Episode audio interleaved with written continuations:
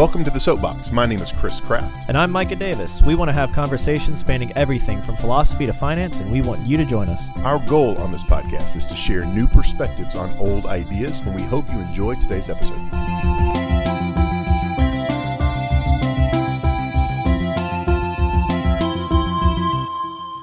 Hey, everybody, welcome to the Soapbox Podcast. Chris Kraft and Micah Davis here, and we're we, we were trying to figure out what to talk about today. We've actually got a sit-in guest, Mr. Sean Gregory, with us, and uh, we we were back we were back and forth trying to figure out some things that Mike and I are having issues with right now. And there's one thing that came up that I think is going to be a good subject for us to talk about because I don't I don't think we've ever had a long term conversation about this before. Maybe just passing.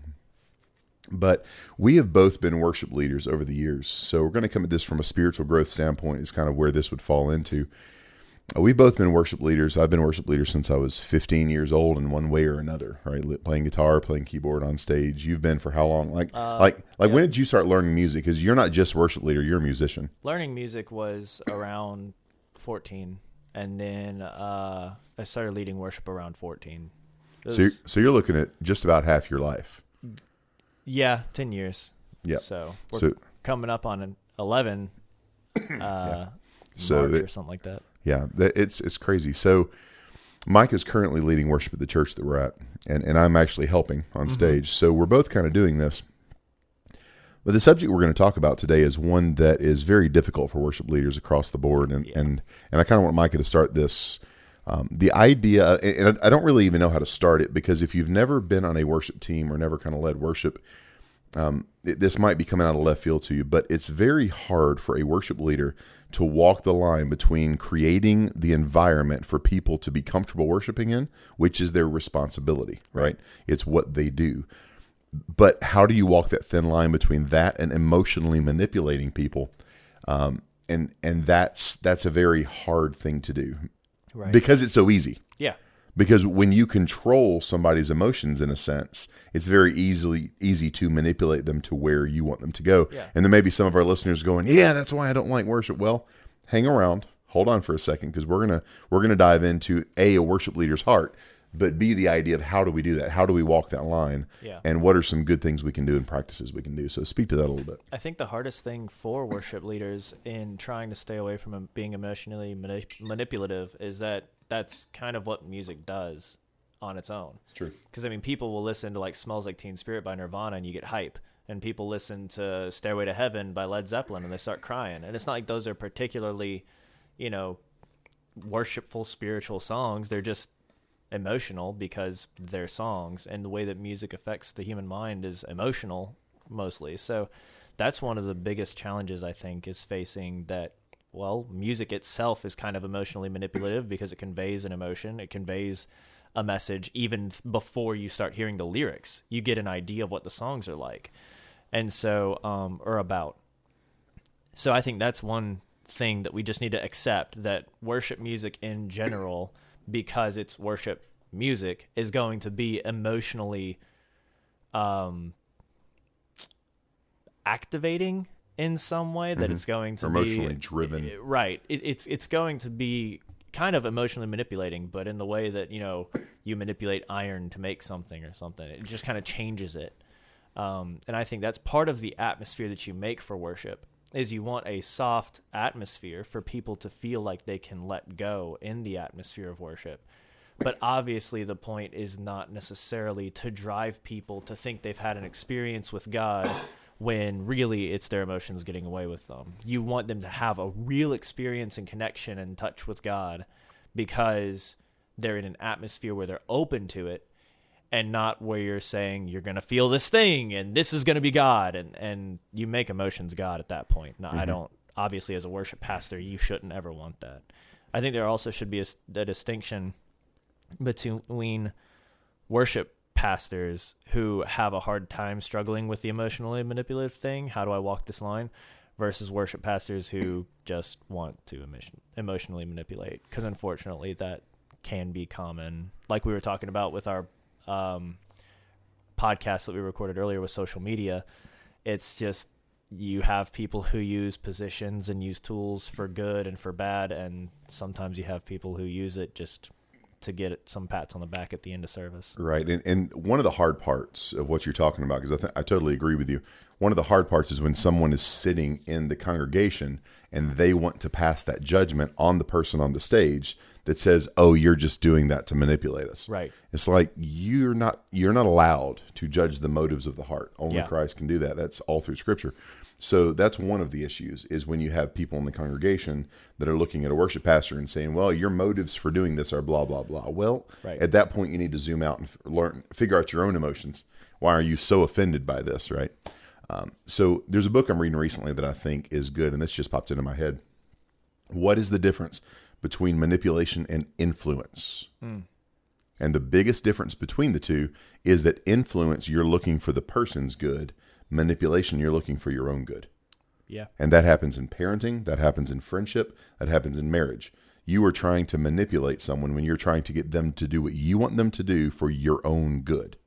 So, emotional manipulation in this way would be a worship leader who wants the um, wants the good feeling of everybody worshiping for themselves. Now, again, in the heart of a worship leader, there's always going to be that temptation. Yeah. It's always going to be there because it does feel good and it should feel good. Like God put that feeling there. It's mm-hmm. our job to manage the feeling, right? God's not going to take that feeling away. He's not going to take any emotions like that away. He's He told us to manage the emotions. That's why He gave us Philippians 4. It's why He gave us 2 Corinthians 10. Right. So when it comes to that, I think it's the worship leader's job to emotionally influence people for their good.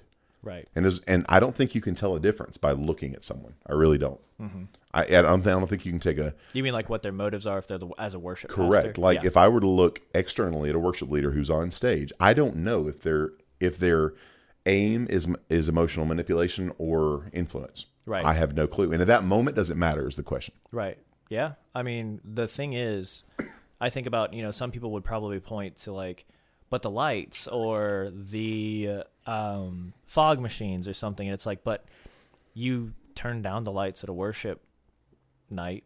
I mean, we do at CLF. And what's the difference between turning down the lights and turning on a fog machine? It's Yeah. it's obfuscation. You know, it, it's obscuring people. People do a candlelight service for Christmas Eve sometimes. Is, is that emotional manipulation because Yeah. we're supposed to feel more special over Christmas? I mean, I mean, you, you do you do that for romance in a, at a date, right? You'll turn down Yeah. the lights. Is that emotional manipulation? So I, I agree with you. It's really hard to say that just because you turn down lights, you turn on the fog machine. People complain about the production of worship. I have less a problem with the production of worship than a, than a lot of people do. Yeah, I do. I mean, I do too. I I think it's funny that we try so hard to be like worship's not a concert, worship's not a concert, and it's it's not. But a concert is simply a place where you listen to music. So kind of is. You're just interacting more with God while you're listening to the music in a hmm. worship setting, whereas in a concert typically people worship the band, which is what you don't want. Which I think is the distinction we try to make, but don't really make clear to mm-hmm. congregations very well. Is like we don't want you. The whole point of saying worship's not a concert is not don't listen or care about the music. It's focus on God, Right. right? It's not don't focus on don't. It, it's it is don't focus on me playing the guitar or you playing the keys or wow he missed that note or he hit that note Or it's too loud or it's too soft. Right. We want you focusing on God and listening to the words in the music to pay attention to what we're saying about God. Um, and so it's really hard to walk that line just because some of the things do make people more comfortable. I remember distinctly a youth camp that I went to. And this is what changed my mind about it because before I was like, wow, lights are stupid and worship setting. Fog machines aren't a good idea. Turning the lights down. You know, I like turning the lights down, but, but the rest of it is too much. And then uh, at a particular youth camp, I remember being able to and and loudness. I didn't like how loud worship stuff typically was. And then at this youth camp, they turned the lights down low, they turned the fog machines on, and they turned the lights on. And when they played the songs, I could actually sing and not hear myself, and I felt free in that. Hmm. Because I felt like, well, now it's all of us doing the same thing together, but I don't have to try to hide amongst something else. Like I can't even hear myself. So Right. not being able to hear, you know, myself is is comforting. I'm sure everyone around me could hear me, but I couldn't hear myself. Something about that just kind of clicked in my mind. Like maybe this is what people were getting at with a lot of the fog machines and, and lights. Is it's like it takes you out of yourself so that you're not thinking so much oh what if the person next to me hears me and, and is and i'm embarrassed in my voice or what if you know the person behind me uh, sees me raise my hands and and thinks that i'm an idiot for it it's like well it's a little bit of a free time to worship however you want if you're not having to think about all these externalities so right. much There, there, there's a lot of people that I totally agree with you. There, there's a lot of people that would that begin to think, well, with with all of these extra things, um, and and here's my first problem is when you say extra things, technically every single thing in a worship service is an extra thing.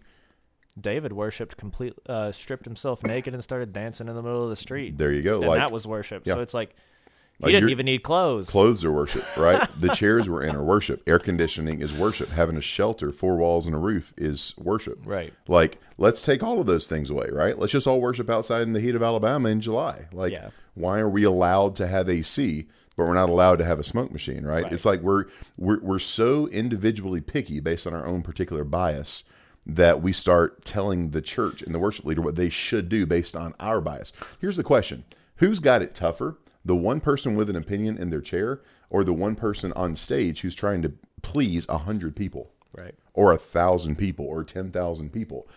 You And- can't please everyone in a worship service. And if my job is to provide an atmosphere of worship and to help draw you closer to God, and you're fighting me on that, then what am I going to do to change your mind? you can't. And it comes down to kind of a hard issue too. What do you why is it that you choose to fixate so much on the lights and the fog machine and the music when you should be focusing on God? Mm-hmm. Like that's the point of the worship service, right? So if that's what you're going to tell me the point of a worship service is, so that's why I should get rid of the extra stuff, why don't you just pay attention to God instead of paying attention to the fact that Right. oh look, they have blue lights going on. Yeah, I there, don't know. yeah. No, that, that that's good. There there are several valid things that people say. I, I've I've been in worship services that hurt my head because they're so loud. Right. I, I completely understand that, and there's a couple things I'll say to that. The reason I, I, I'm I'm going to go on what seems like a rabbit trail, but I'm going to pull it back. I don't personally have anything wrong with having multiple denominations and different types of churches that meet. Right. I think it's perfectly great because not everybody wants loud, not everybody wants soft, not everybody wants hymnals, not everybody likes music, not everybody likes preacher. Like you've got different different strokes for different folks, right? So my first thing is if worship is constantly too loud, instead of asking them to change their culture, go find another church where you're more comfortable. The job of the church is not to fit to the individual. The church creates a culture based on the leadership of that church, right? And based on the leadership that that pastor's job and the worship pastor's job is to create a culture of who that church is and Crit- a united culture. You United can't culture. fight the pastor being a worship pastor and expect things to to gel um in, That's very true. services or anything. So that's very true. So if you join Christian Life Fellowship, let me tell you the type of church that we are. We are a church that focuses on the broken. So if you want people in suits and ties, you're not going to be comfortable. No, we we I fo- don't ever wear it. we we uh, you've your people on stage are either like I my my fancy dress is a polo and jeans. I wear jeans and a t-shirt. jeans and a t-shirt. Every Like we, uh, our pastor either wears a polo or sometimes a t-shirt on Sundays. Like it's a very relaxed. Um, Mike and I are on stage. We have an acoustic guitar, sometimes a bass, and sometimes my keyboard. W- Right now, we don't even have drums. It's very chill, almost an acoustic style worship. If you're looking for a production, our church is not what you want. Right. But if you're looking for hymn books, our church is not what you want either because we're going to have newer songs. We're going to be having things Micah likes and I like that we like the lyrics and fe- so that's our culture. If you're well, first thing, if worship's going to drive you away, I would challenge you've got a heart problem anyways, Right. right? Because you should be coming to church to serve, not just to get, get, get, get, get. Yeah. It should be a two way relationship, a give, a receive, and a give, right? Right. So if worship's going to get you that aggravated that you need to leave, I would simply challenge you look at your heart. Right. I'm not going to tell you that you have anything wrong. I'm simply going to say, I'm going to challenge you to look at yourself inside. But, and I'll toss it back to you here. But I, it's, I think it's really interesting how people don't think what they're saying. Like what they're what they're really saying is, I want you to change what you're doing hmm. for me. Mm-hmm. That's what they're saying. But we don't realize what we're saying, so we'll whine and complain about something. And if this comes off too harsh, I do apologize. That- That's not what I mean at all. But this this is also coming from years of hearing how I should be leading worship. Right. right? And and it's funny because the pastor doesn't tell me that. it's somebody who's been listening, and my my first response is never usually a godly response. It's usually okay. You can lead worship. Yeah. like I, I it, it makes me not it makes me not even want to lead, right? Yeah. Because I can't please everybody, and usually it's the people you get very few compliments. You get a lot of objections. Right. And I, I actually think it's really funny because you were, I'm sorry, I just thought of this. You were talking about denominations and the way that different denominations will worship.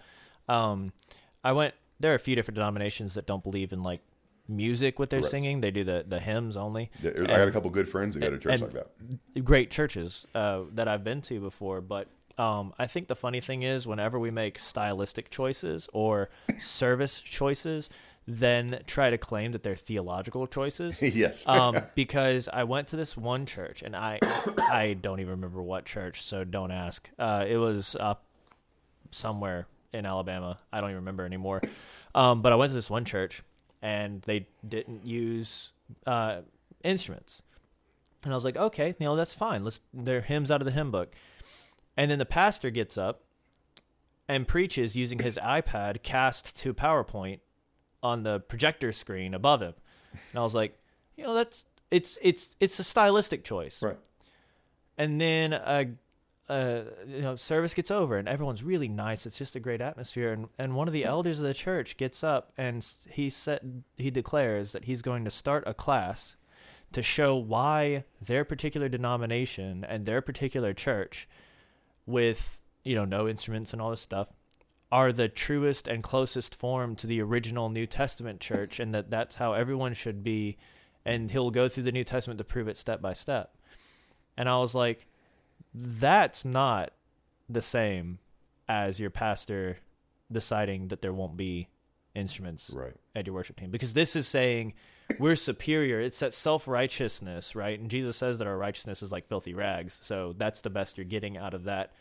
And um, I think that we need to be careful when we walk up to worship pastors or walk up to even, you know, between worship pastor to worship pastor, um, pastor to worship pastor, or, or congregant to, to worship pastor, to walk up to them and say, God told me X. Even if we don't say it like that, a lot of times we'll walk up and be like, you know, the church back then didn't have amplifiers. And Mm-hmm. it's like the church back then didn't have guitars either, but you're not complaining about that. You're complaining about the amplifier, you know? Right.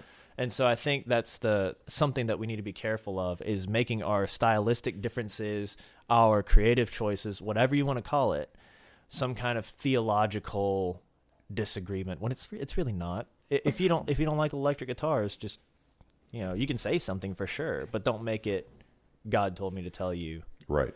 kind of thing. There is absolutely nothing wrong with stylistic differences. No. I mean, Mike, Mi- Mike and I have stylistic different, uh, very few, but we have some stylistic Yeah. differences of ourselves. And I would even challenge to say two people can't have the same exact style, stylistic preferences. So if that's the case, how are we expected to come into a bo- the body of Christ? Right. And first of all, rem- let's remember that we're the body of Christ. I can't really see Jesus whining to somebody in a temple about the way that they're worshiping, right? Can you imagine Jesus just like sitting there with the disciples and uh, Thomas uh, when at the end after the resurrection, Jesus comes before Thomas and Thomas, you know, lays prostrate and, and calls Jesus Lord and he's like, "Hold up, hold up. You should have done that standing."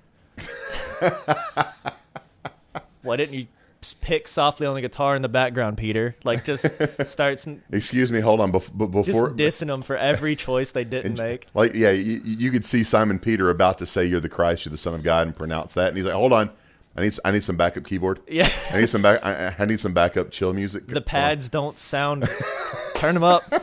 turn the pads. No, no, too loud, too loud. Hold on. Looks up and goes. there's there's a there's a correct decibel level here that is godly that we must find. Goes up and if we God. don't, if we don't, Father, it's you need to turn the ocean up, please. turn the sea up. It's not loud enough here. I, I I I would apologize if somebody thinks that we're making light of light of something that you feel is important, but I, I let's let's step back and look at what's really important.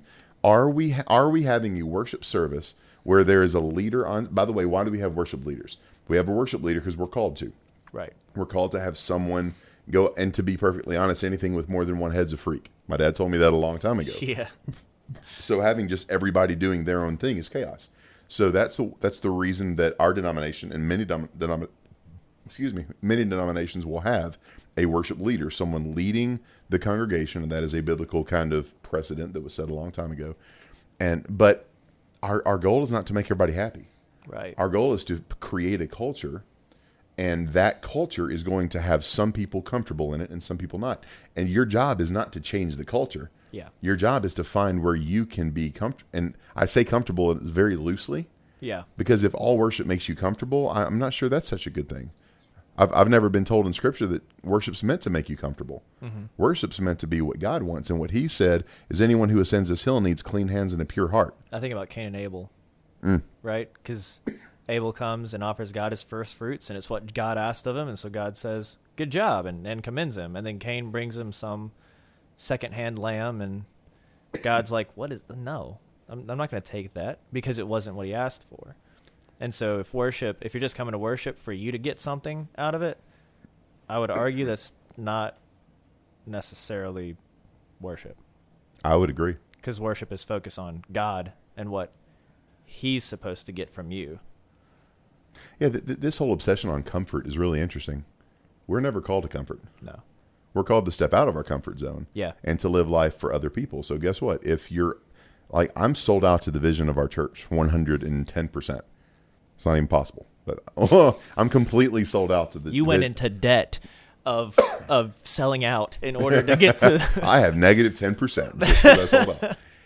So guess what? If I don't like a song you, I don't like all the songs you sing. yeah, You're I don't not- like all the songs I sing. But I still do them. here's here's the real point. I'm never going to tell you that. Yeah, because it doesn't matter. My, it's not about my preference. It's really about my heart when I enter into wor- uh, to a worship service. And where we started with this was how it's very difficult for a worship leader to figure out: Am I emotionally manipulating people or am I not? And I would challenge that's up to the worship leader to be able to figure that out if his or her heart is where it needs to be, not up to the people in the crowd to determine, huh, I wonder if he's being manipulative or if he's influencing me for my good. That's not your job as a congregation participant. Your job is to enter into worship yourself Right. and to be able to get rid of the distractions. Honestly, sometimes the reason we have music is so you won't be distracted by the guy coughing. It's just like you were saying earlier, so you can get rid of everything else. One of my favorite worship songs of all time.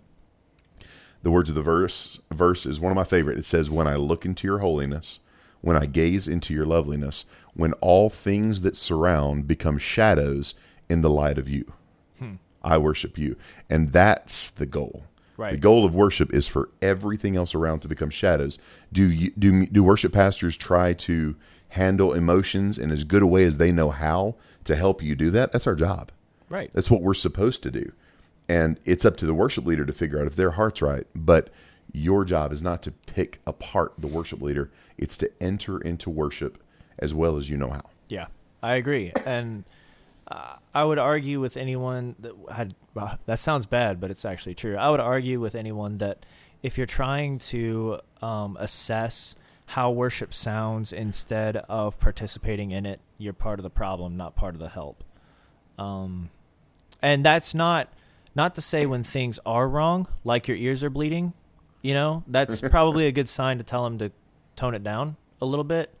But if you get upset because the keys were playing, you know, hall piano instead of grand piano out of this out of the then you you weren't obviously thinking about worship and the lyrics of the song or anything like that that you were supposed to be focusing on. You were focusing on what was coming out of the speakers a little too much. That's that's a nitpicky observation It- and It, it, and it's unhelpful. Very true. And we can go and finish this up. One of the things that I thought about on Sunday, as our pastor was speaking, there were some technical malfunctions in the speakers. And I had two or three people around me that were constantly looking at the speakers and talking about it. I'm like, you just missed the last four things the pastor said that might have changed your life for the rest of your life because you were so distracted by something like that. Part of my job as a teacher and as a speaker in life, like what I do as a leadership speaker, I help people get rid of the distractions in their life and help them focus on what matters. And what matters is not the key of the music. It's not how loud it is. It's not if you know the song. It's simply is your heart right and receptive to what God says and you worshiping Him. Right. And when you're listening to a sermon, I don't care what the distraction is. Are you able? I'm going to word the question in what might be an offensive way. I don't mean it this way, but I want I want to get my point across. Are you mature enough to be able to look past a distraction and put that out of your mind? Well, I don't know how. Have you learned? Have you practiced? Let me challenge. Next time there's a distraction in a worship service, say I'm not going to focus on that. I'm going to focus on him. I'm going to focus on her. I'm going to focus on the screen. That's part of taking captive every thought. Second Corinthians 10 verses 3 through 5. Right. I mean that's that's what that is is exercising take captive every thought. If you're going to be I would think and I, I know you've defined it this way and, and just to keep it easy, I think maturity is the ability to take captive every thought. Whether you're talking about Christianity or you're talking about just a mature human being. Mm-hmm.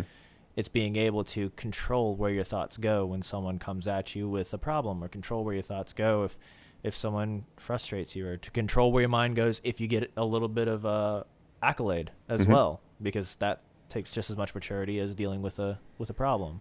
Very true. So very true. So so remember guys, the soapbox, the idea of what we do is this is new perspectives about old ideas and worship leading in church services is an old idea. This is simply perspectives from a couple who from a couple of guys who have been worship leading for a while.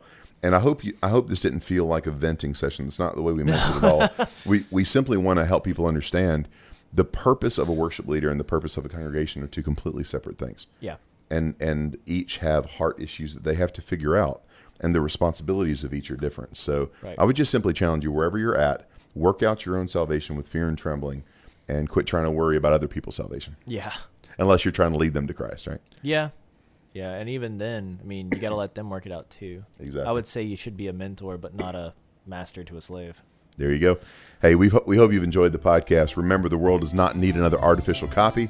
The world needs an original you. Go find your soapboxes, stand on them, change the world. We'll see you next time.